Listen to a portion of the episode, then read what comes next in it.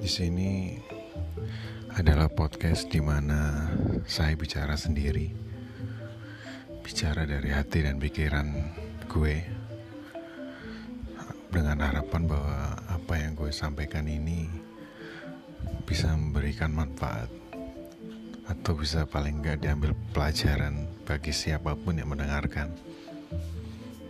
Topiknya macam-macam, apa pun yang menarik hati aku. Jadi di sini bebas karena hanya aku yang bicara dan Anda mendengarkan.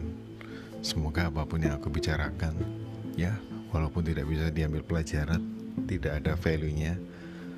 Harapan terakhir adalah semua yang aku sampaikan ini paling tidak bisa menghibur Anda semua.